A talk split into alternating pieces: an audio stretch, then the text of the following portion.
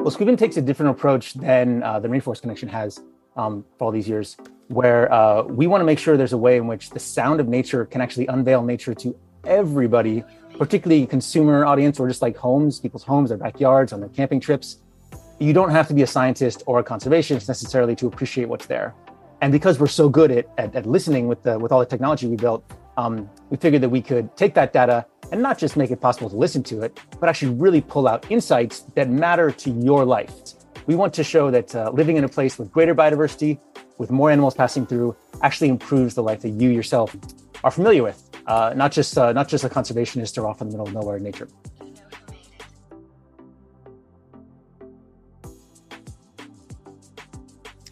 Hello, and welcome to the Conspiracy of Goodness podcast, where you'll hear conversations one after another that generate aha moments for you. There is an enormous wave of goodness and progress well underway in the world that almost no one knows enough about yet. It is so well hidden by the negative noise in our media that I'm calling that wave a conspiracy of goodness. Yes, it is still an amazing world out there, and on this podcast, we'll introduce you to the people making it that way. Hello and welcome. I'm Dr. Linda Ulrich, founder of the mothership website of this podcast called The Goodness Exchange. That is a global website where you'll see countless articles that we've written, recordings, videos, and this podcast all about what's right with the world. Newsworthy things that are just not rising to the top of our feed. The purpose of this podcast and the Goodness Exchange is to put a spring in your step every day so you can live with less fear and far more joy. And we're going to get started on that right now with another amazing interview. Today, we're going to speak with Topher White. Topher is a conservation technologist and the founder of an envirotech startup. Well, one called the Rainforest Connection, which we have written about on the Goodness Exchange three times, and also a new project called Squibbon, which we're going to talk about today, that is just uh, something I can't wait to connect with personally right here where I live. Topher is an, an inventor. He is a field engineer and a social entrepreneur, and he's been honored with so many titles. he's he's been a, um, a National Geographic Explorer, a Rolex laureate. He's the World Economic Forum Young Global Leader. I could go on. Um, his parents must be very proud. and mainly, he has contributed to our world's understanding of the diversity that's out there. If we go and keep relying on what we can see via cameras, well, Topher was one of the great thought leaders in this field of instead of looking for biodiversity, listening for it. And he's going to explain that in a lot more detail in a minute. But that's how I came to know Topher was um, connection with this big global project that now is in over 30 plus countries it's an idea where we listen for for diversity in our environments and we can solve all kinds of problems which i hope we'll talk about too. So today we're going to talk about that but mostly we're going to talk about our own role in conservation and what we can learn about our own backyards and our neighborhoods. Squibbon the company that we're talking about today was founded in 2022 as kind of a technology um, version, or I, I, think a technology extension of the Rainforest Connection, uh, of something that we can use in our own lives to be connected to what happens next, to have a sense of flourishing with the natural world around us, even if that's in cities. So hmm. that's the best I can do for now. You're going to understand Topher's work a lot better in a few minutes. I want to start by um, by throwing a, a quote out there that makes me made me think of Topher the minute I read it. It says, the day before something is truly a breakthrough, it's a crazy idea. and I suspect that Topher White has had people think his ideas were pretty crazy. So welcome, Topher. Thank you so much, Linda. It's great to be here with you, um, especially after after so many years. Thank you so much. Yeah, yes, we have. We met a long time mm-hmm. ago, and and we have um we have been on the Rainforest Connection bioacoustic mm-hmm. journey all the way along. So, Topher, when you when you hear that that that statement, the day before something is truly a breakthrough, it's a crazy idea. What does that make you think when you th- when you consider the scope of time, 2013, when you started the Rainforest Connection, to what you're doing with acoustic technology now? Um, I mean, it really, I mean, there's so many different ways to say that that we're, that we're used to, right? Uh, and long after something is still still a crazy idea. Uh, getting to the point that, that it actually works or is executed is uh, is sometimes a quite a long road uh, as well. So um, it's, it's not just about the idea being proved by its by its mere virtue or being proved by trying it the first time. Oftentimes, you have to get a little bit of encouragement to know that your idea isn't isn't crazy enough. And besides, all all the best ideas all the best ideas sound like really bad ones. You know, the ones that because because the best ideas are are high competition spaces, and the best ideas don't need a champion. Uh, they they generally are um are ones that everyone can get behind. So uh, mm. you know, it's it's plenty of the plenty of the crazy ideas are, are perfectly bad, um, but uh, even the good ones, the best ones, still sound bad. I think. Okay, so start us off on uh, just give us a little the high points of this journey because th- this is what I love about mm. Squibbon is that it mm. starts out somewhere back in time when uh, when you found a, a, an amazing way to uh, to help scientists and people using data um, collect more knowledge than we were ever able to do but now we're we're over here making something for the general public so talk to us about that arc of time Sure. I mean, a lot of this came out of us listening to uh, to these remote places, rainforests, particularly for threat detection, was the was the original idea that we've talked about um, in the past. But then, of course, there's so much happening in these environments. Um, again, you can hear chainsaws, you can hear logging trucks, and hear gunshots, and you can you can mobilize people to go stop it. Um, but again, there's so much more happening around around the forest at all times, and what's happening there are the lives and the the expressions of animals and the way in which they interact with each other, data that or information that you can't get from anywhere else so we started listening to that and actually expanded the the, the whole team to, to, to work around it and um and adopted new tools and new approaches. And Rainforest Connection has uh, has, has really taken has really taken a direction towards um, this term bioacoustics, listening to nature, ecoacoustics as a way of, of understanding not just individual animals but entire ecosystems and health and, and the changing planet itself. Um, okay. And that team uh, that team is is doing great work. Um, well, I, I, just I just thought of a course. Um, we interviewed your is Bourhan the CEO now? Yeah, yeah. Bourhan is uh, Bourhan is CEO. Yeah. Long time COO became CEO, and man, things took off from there. Yeah, uh, you will find an episode with Bourhan Yassin probably episode around 120. We're going to put it in the show notes, the exact episode. But um, that that was a great interview, and lots yeah. and lots of folks have complimented your work and, and the way Bourhan uh, puts it. Mm-hmm. So I, we'll make sure people have a connection to that. And I should say Please. right now that anything that Topher and I mention in this interview will be in the show notes highlighted, so you can enjoy anything that he and I mention. But yeah, go on, go on about your team there. That's that's been an extraordinary effort now, very very global, right? Yeah, well, I mean, again, we we certainly did not come up with the idea of listening to nature uh, on our own. That's been something that's been happening for for, for many many many decades. I do think that uh, that we've really boosted its new potential, um, especially with that team and the tools and the fact that we can mobilize a whole community. But within that comes this idea that uh, that of course the sound of nature, like the sound of our living planet, is is possibly not just the best tool for protecting it; it's least utilized but maybe uh, like insights into leads us into entire new understandings of nature itself and animals that you can't get from any other source. Um, and that's what we began to, to sort of see from from those soundscapes and the way they were being analyzed and, and who was using them. Um, but throughout this time, it really did it really did seem to us that uh, there was there was a limited there, there was an audience for this that, that we weren't able to reach with those types of um, uh, of tools although there's really few places on earth that sound more vibrant and amazing than the rainforest. And I encourage everyone to go get the Rainforest Connection app um, off the app stores and listen to these these um, these amazing soundscapes. Uh, it sounds like nothing else. Um, there was there was a whole areas that we weren't able to get to with this technology. Uh, they were much closer to people's hearts and closer to their homes. Um, and that's so we decided that it was necessary for us to really sort of spin off a whole new team, a whole new organization uh, to uh, to address this uh, this need okay. Talk to us exactly about what squibbon is going to bring to our our neighborhoods and backyards.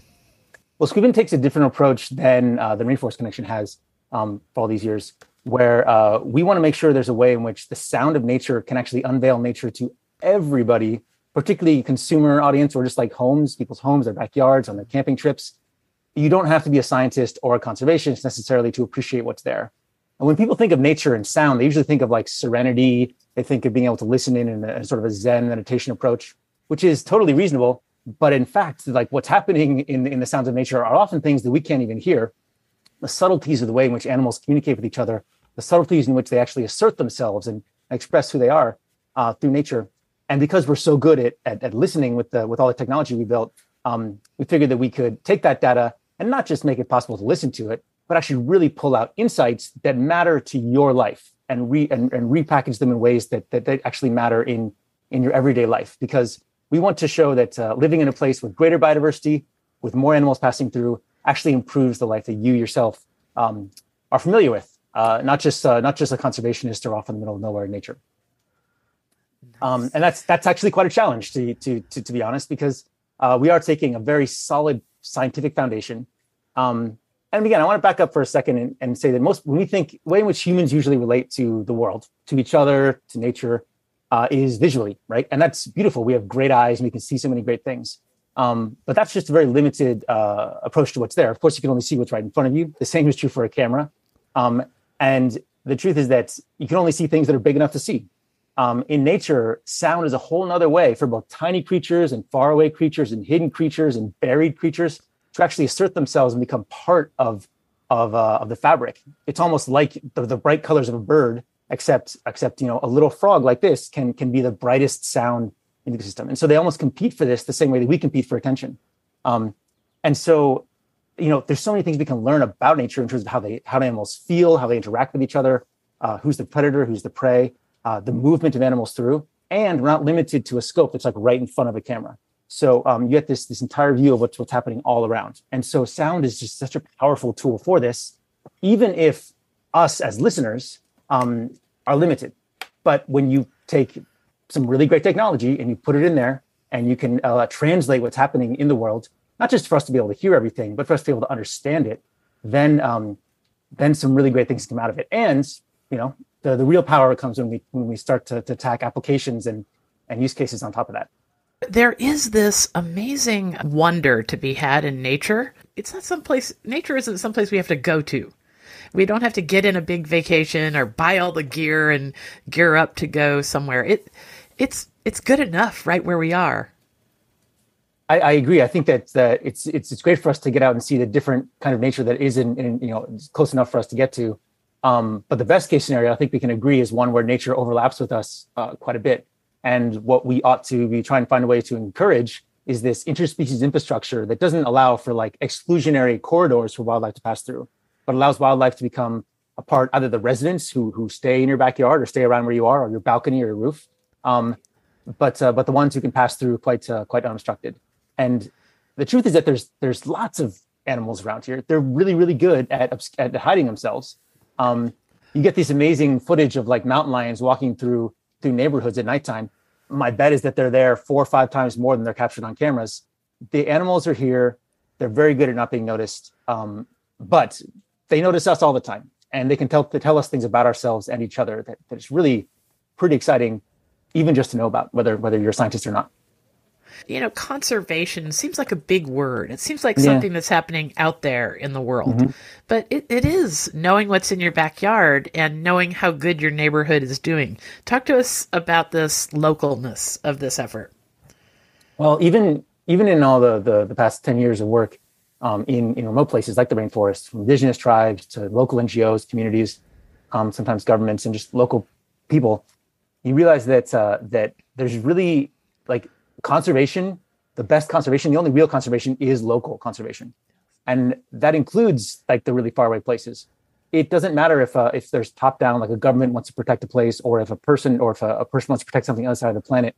If there's not someone there on the ground who's committed generation after generation for their own purposes, not just to you know check a box to, to preserving that place, that's the only thing that's going to allow us to to keep it from being overrun. And um, and that can be true right here as well. I mean, United States uh, is as, as one great example um, was massively massively deforested for hundreds of years. In fact, we are one of the few countries on Earth with like a net gain in in forest cover, just based on the fact that we lost so much. Um, and uh, and so this is a place with uh, with rebounding biodiversity. We would hope we have to do our best to make sure that, our, that the things we do don't don't change that. But that's not something just to be done at the state level, or governmental level, or even the corporate level there's so much that you can do um, in your backyard and not just because you want to be a conservationist because we can make a case for why that makes your life more interesting and better and we want to prove that with the with the, with the whole product we're going to take a break and when we come back we're going to learn all about the squibbon and how it's going to make our life uh, richer to know a lot more about our surroundings Hey, Dr. Linda here. Did you know that a recent Harvard study found that exposure to just four minutes of good news each day will make you 32% less anxious and 18% more optimistic?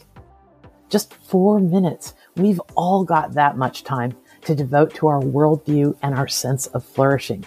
Yes, if you make a habit of learning about just one piece of remarkably good news each day, you can be the one in your circles with fresh insights, ideas, and a sense of strength.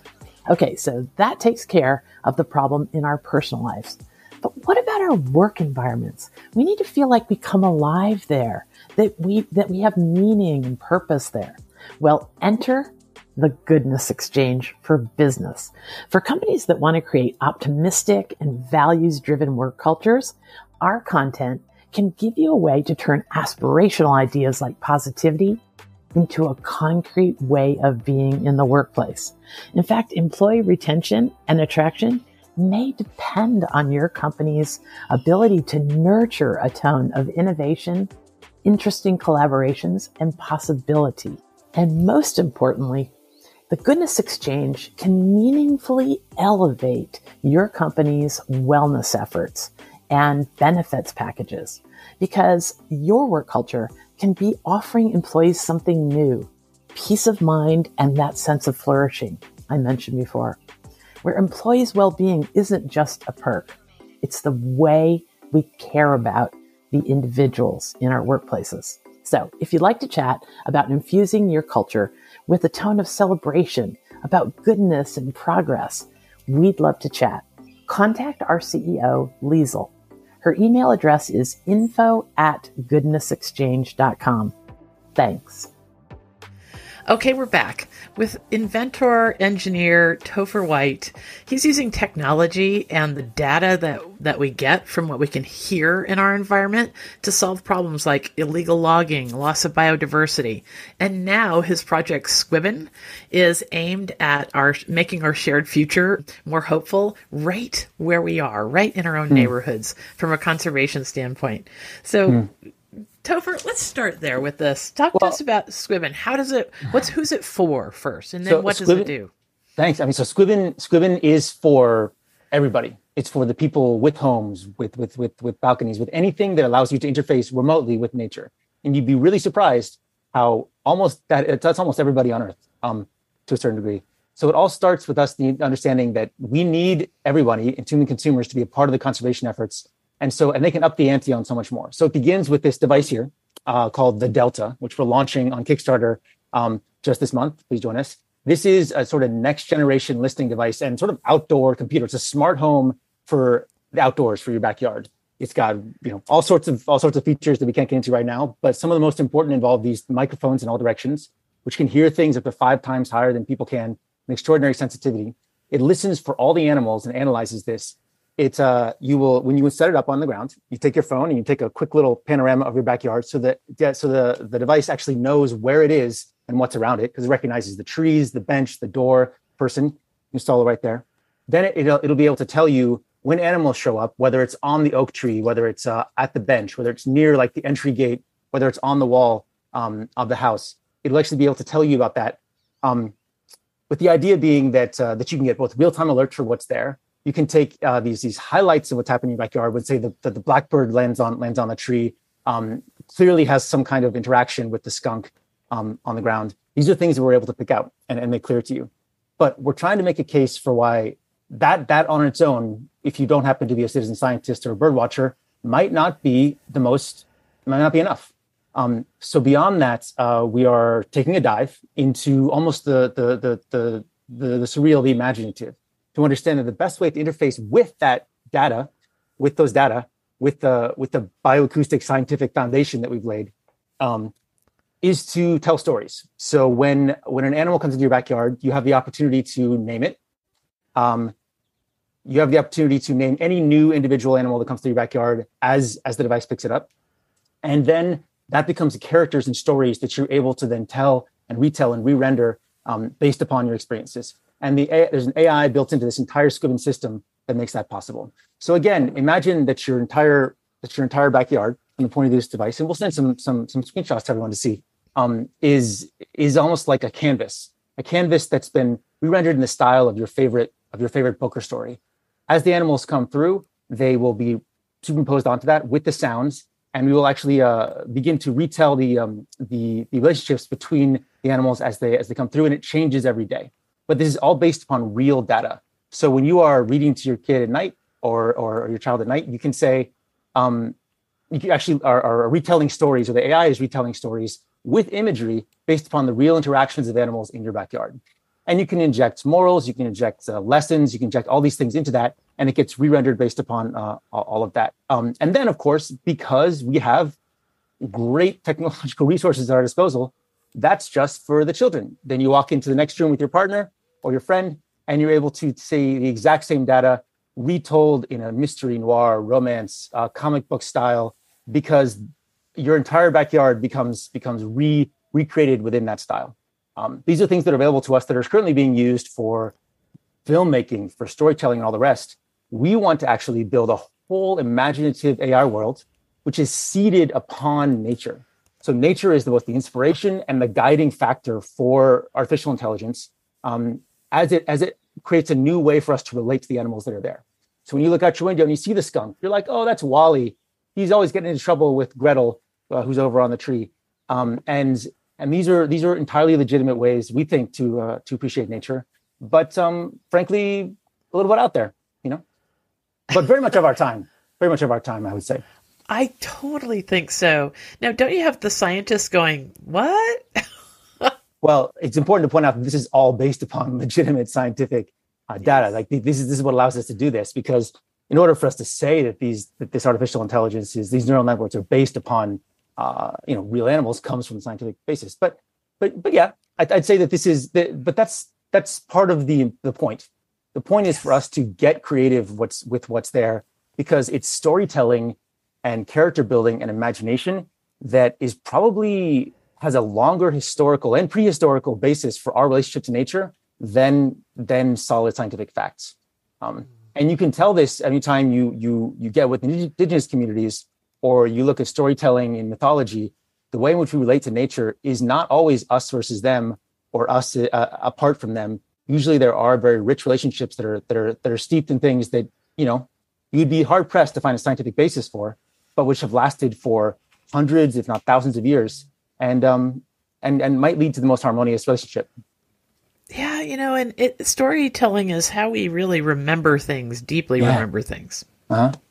Hmm. Yeah. Okay.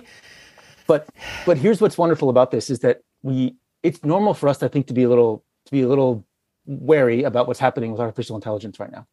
And but what what people sometimes can't necessarily um well, what I what I find in a couple of conversations is the way in which AI is very personalized. There's an opportunity for this to be to be yours, and what this comes is an extension of your senses. We want to make sure that what this is doing is finding the right way that you are going to find the best connection to the animals or the people or the rest that are around you. And this will accentuate that to actually build that sense of ownership, build that sense of belonging, and build that, build, frankly, an understanding of the behavior. Because if if there's a, if there's a pattern to the way in which animals go through your backyard and interact with each other and your family, that doesn't need to be that doesn't need to be laid out in a data sheet or uh, or or a sense of trends or a graph. It can be it can be re retold to you uh, through stories that allow you to remember it, like you said. And you know, I think there's something about appreciating uh, what's what's happening right here, something mm. surprising, something remarkable, mm. and being able to share it at work the other the the, the next day or at school or what have you. Like mm-hmm. we had no idea we had bobcats in Vermont, and saw one recently crossing the road.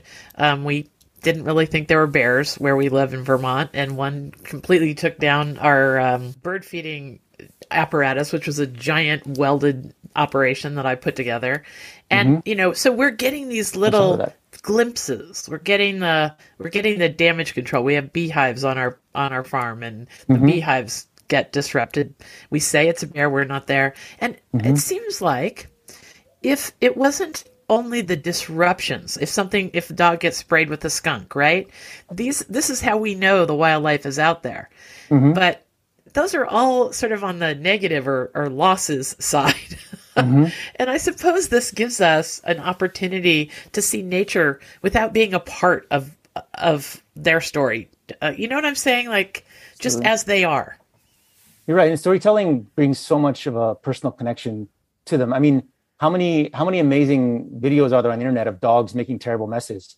If you discover the mess and you don't you don't get to see how it happened, it's a lot less interesting and it's a lot less endearing.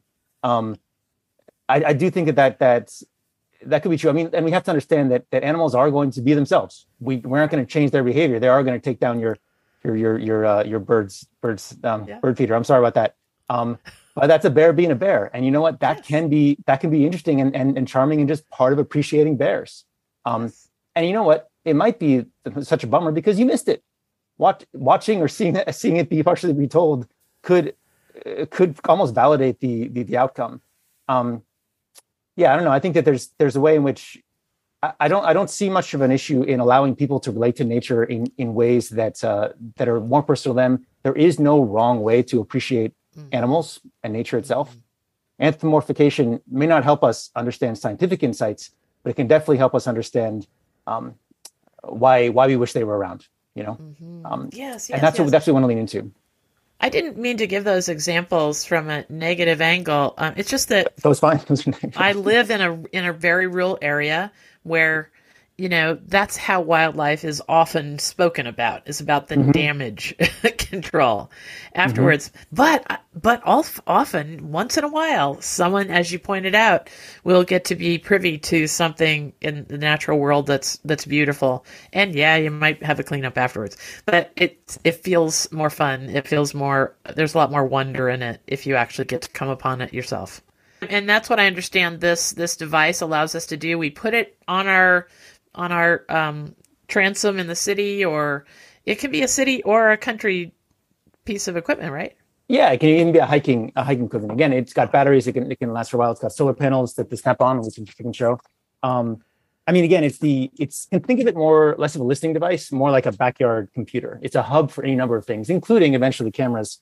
Um, the the whole point is that this this is this is a way in which understanding nature in any sort of given environment on or off the grid. Um, and you know, it uses AI that, that's been developed over over many years to be able to do that. And uh, and we're excited because there's this is just the start.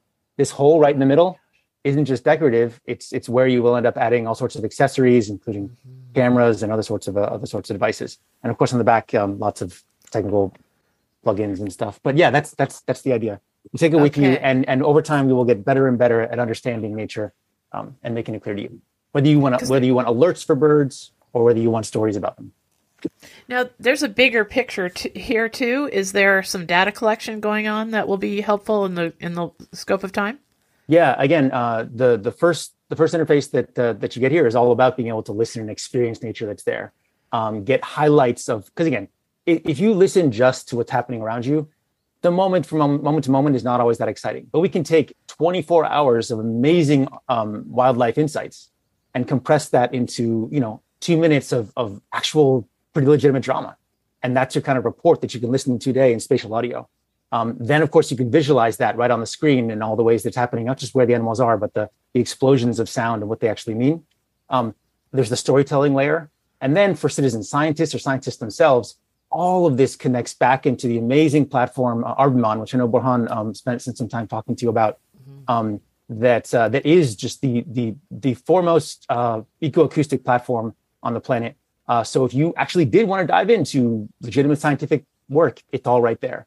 Um, and so we want to take uh, what is a global project like that and make it um, and concentrate all of those insights locally, so that you can learn the most about what's happening right around you. And we're going to throw all these different things out there because we know that there's going to be an audience for each one of them. You know, oh. and we'll try some more stuff too. It's super. Okay, so one thing that you pointed out to me, which I hadn't really thought about, is that nature is different once we're there. Mm.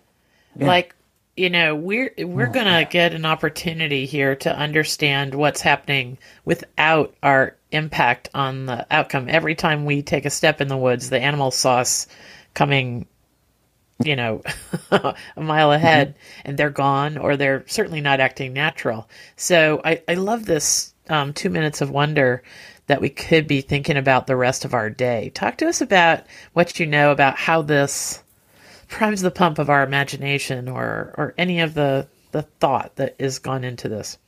Well, I think that the so once once we walk outside, uh, it changes. Things change. Some animals might not care. Other ones care quite a bit.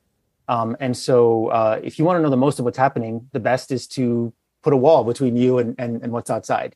Now, it feels like you can't experience that, but we're there to, to show and to prove with this product that you can relate to it even in even more exciting potential ways uh, than if you were outside.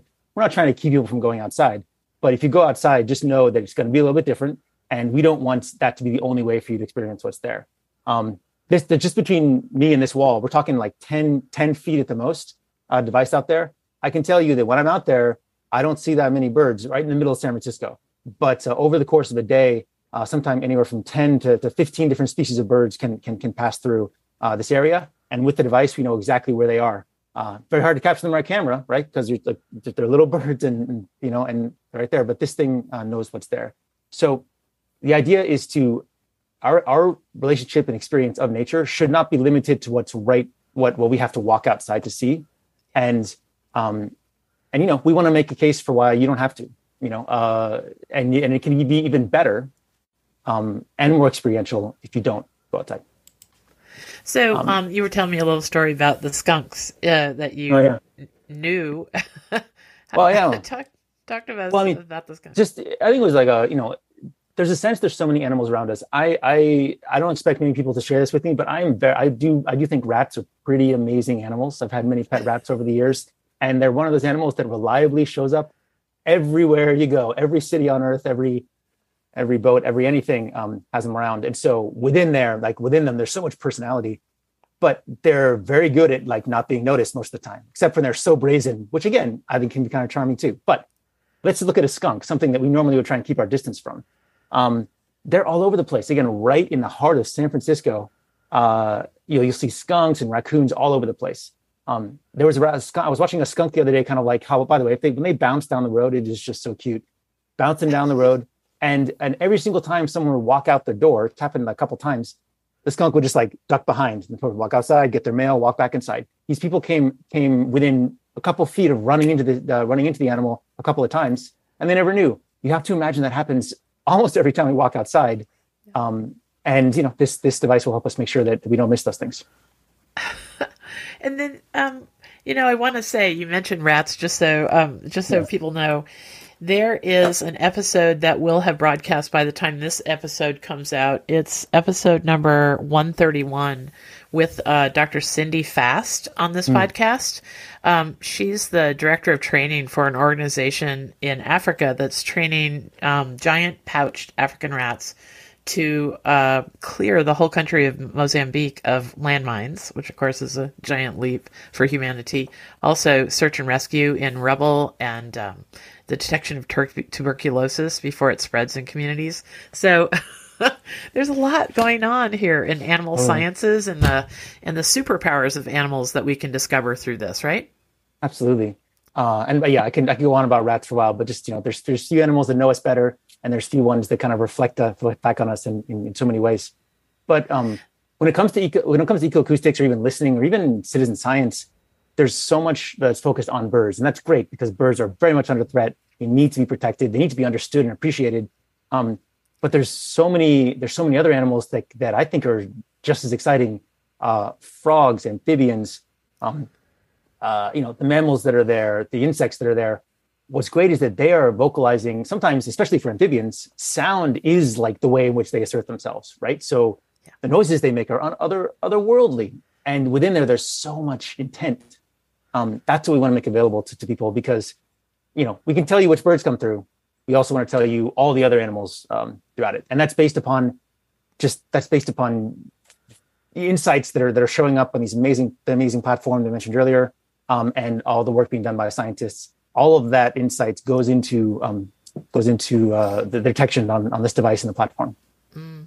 You know, um, I was thinking the other day after we spoke that a lot of this kind of the wonder that I see in your project comes from mm. sort of a step by step orientation to what to the things that are not obvious to us. I can't remember who turned me on to it, but you and I have spoken about the um, the app called Merlin, put out by Really? the Cornell Department of Ornithology. Yeah.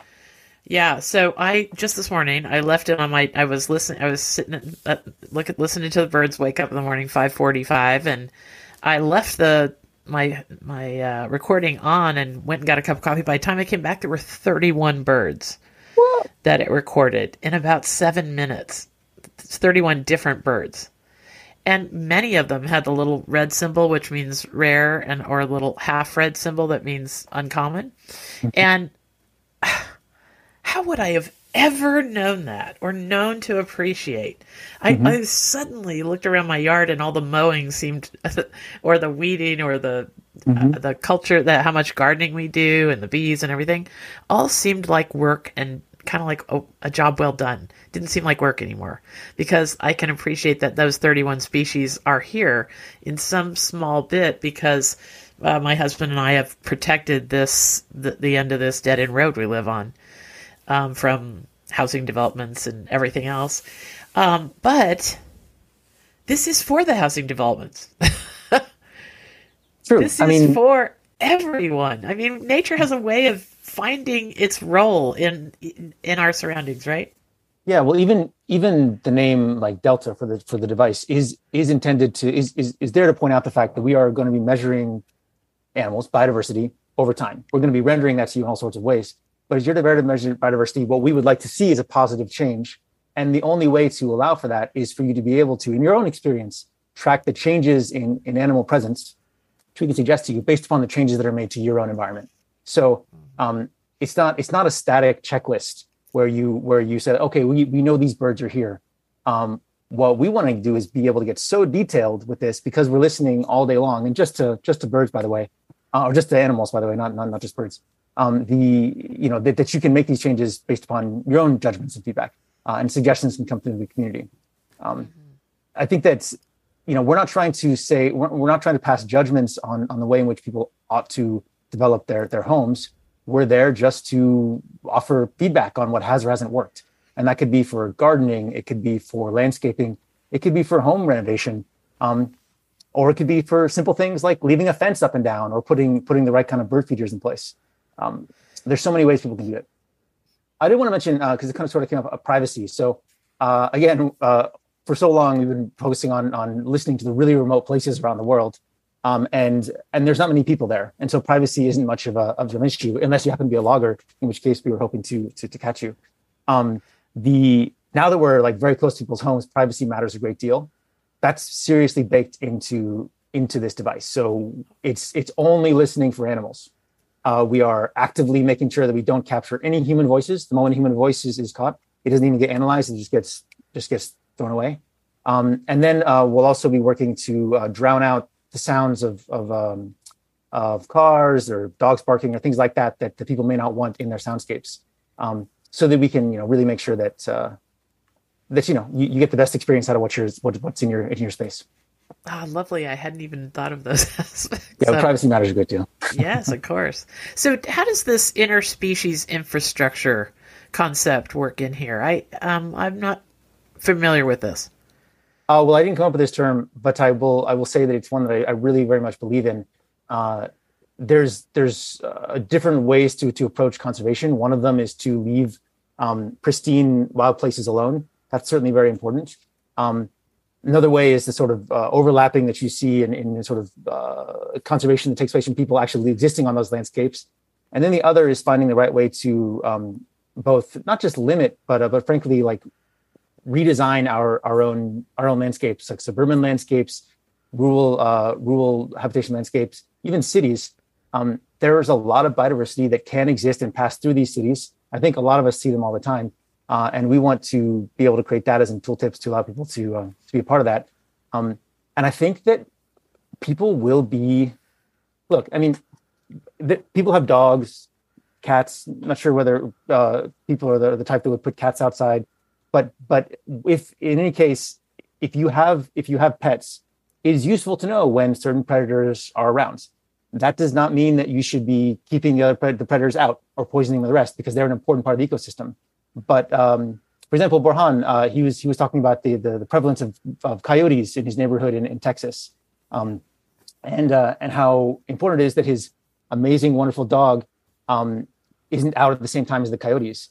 It turns out that that animals are creatures of habit, and so if you're able to to understand when they're going to be there, when they aren't on a regular basis, you can feel a lot more confidence in allowing them there, and not feel like that's a constant threat to the things that you feel a great need to protect. And so that's the infrastructure that we're talking about. The more we understand each other, the more we can sort of peacefully and harmoniously coexist. And so that is that is uh, I think knowledge, insight, and frankly, um, the room for room for adaptation is a very important part of this interspecies infrastructure that we talked about.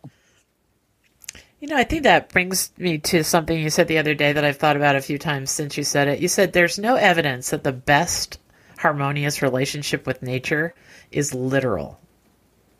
Yeah. Um, what do you um, mean by that? I believe that. I think that uh, I'm not even sure that the best harmonious relationship between each other is is is, is literal. Um, the way in which we hold we, we, we hold each other is often idealized or or or or frankly uh, learned, I guess. But when it comes to when it comes to nature, look at look at indigenous um, tribes, for example. Um, this came from one of my great friends and, and mentors, uh, Liliana Horgui in, in, in Netherlands. Um, she she was explaining to me when she was first hearing this idea. And again, I was thinking about her children's stories, and she says, "No, no, no. This is actually pretty normal for um, for everyone, everything from adults, indigenous communities, to relate to nature in this way. Uh, even the jaguar, which has this almost mythical, godlike um, presence in these areas, uh, the stories that people have that relate them to the jaguar and to all of nature is not is not based upon checklists of the behaviors of it. It's based upon stories that that, that that that can date back generations and all the rest. There is there's no sense that our that our sense of greatest harmoniousness is is based upon direct observation that can be rigorously held up. It's based upon an understanding and uh, an imagination that we hold far more dear and we personalized uh, in our own way. And don't you think the stories, um, the storytelling in this idea, Topher, also makes me think that it's a way to make nature relevant to people who aren't aren't seeking it yet as a source of whatever comfort, wonder, uh, expansive yeah. ways of thinking about your role in the big picture. Like, can we make we we don't we can't make nature lovers out of people, but we can hmm. certainly use this to introduce people to the world around them. I think part of yeah part of the reason for for this whole new new new project Squibbon is is is around that. It's like we if if if we're going to get more people on board with nature, it can't be through the same through the same sense of values. Um, because we have to assume that everybody out there is is good and they're trying to do their best. Um, they just have different values and different ways of, of living their life. And and that's we have to make a case through creativity and through a product that nature makes that life easier and better and i think that we can and that we will um, it's it's i don't think it's obscene to to, to claim that um, somebody who who hasn't spent their life valuing nature or has isn't convinced that it's there um, should we should make a case for them to that nature is useful in their everyday lives. That's not something that arrives naturally because nature isn't made for us. It's it's frankly not. Like we we exist within it, especially in our in our modern our area. It's not made to make what we do any easier. Um, but that doesn't mean that there aren't tidbits that we can magnify within it that can uh, that can largely um, uh, improve someone's personal mission and experience. Um, but it's risky, right? Because these are all new ideas. Some are going to work, so other ones aren't. And we want the new ideas that are here. Just know that it'll always be based upon real, rigorous data and um, and using you, using the community to help us push the push the envelope forward. Because if if we can make if we can take conservation technology as we are and put it into a consumer space, we will up the ante on the quality of of all the work we do across the whole the whole gamut. Um, you know, you know, mul- multiple times because there's just no more of a more of a, of, there's no more of a of a of a meat grinder than than uh, the consumer market. Like people will make us build this stuff well and make us execute well, and when we do, um, uh, we hope that that helps out conservation as a whole. And you are capturing a moment on this earth hmm. for future genius, for yeah. you know, for as genius as we think the rainforest connection idea was, and I hope people will look that up. We'll link um, to the articles that we have about the rainforest connection, which is a whole another level of genius. But there's going to be future geniuses, and you're collecting and, and keeping a record of this moment on the earth for all that that that's possible, right? I do think that's really really important. Um, I think that uh, we have a history in humanity problems genius usually arises uh, when it's required or when it's needed or at least it's, only it's most appreciated when it's required and needed. Um, and it's usually just at the last possible moment. Um, it's why conflict and, and, pressure often leads to things but frank, frankly so does capability. So there's how many how many geniuses are there on this earth who don't have the, the means the ability to um, to uh, to to to build or to create what, what we need them to um, just based upon being stuck in, in poverty or in the wrong place at the wrong time also like the wrong time can be a part of that. So if we understand climate change not as a cliff but as a slope that we're sliding down and, and this changing this changing over over decades and centuries it's very important to, to that that the geniuses of of decades or even hundreds of years from now will have access to these insights of biodiversity. Because again i also think there's genius in every species that exists on earth i would hope. Um, maybe not cognitive maybe not extraordinary cognitive skills but in their in their like generation upon generation of, of adaptation and the way they relate to the rest of the world how much how much genius is baked into that evolutionary process that we can only pick out through behaviors that, that are extracted through ecoacoustics? That that's something that I, I would hope we should make available in high definition in in en masse to this to the questions that scientists and and you know curious people will have in the future. And this is the moment for us to capture it because there will never be another moment in the history of humanity, in the future history of humanity, where we have much, as much biodiversity as right now. And there's never been a moment in the past history of our species where we've had this much pressure on biodiversity. And I believe it's under pressure that these that the, the these these sort of extraordinary behaviors within within species between species express themselves. And so this is the moment that must be captured. Um, you know, for pe- other future people to study and potentially to find solutions that uh, we won't have the imagination for right now, nor the tools. Uh, but in the future, we got to make sure they have the data. You know.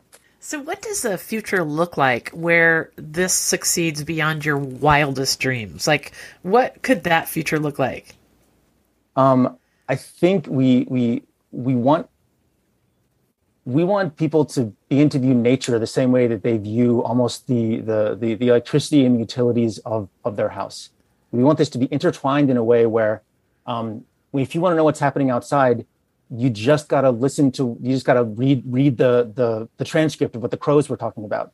These are these are things that um yeah what what what happened last night? When did when did uh, where did i drop my keys? When did the neighbor get home? Chances are we we want there to be uh, a case for this real sort of integration between species and um, between biodiversity and, and and humanity in any particular level that that allows these things to be pulled out. So um, when we sort of reach that and that that use case is is um, those use cases are, are, are solid, then I think this really can uh, can grow.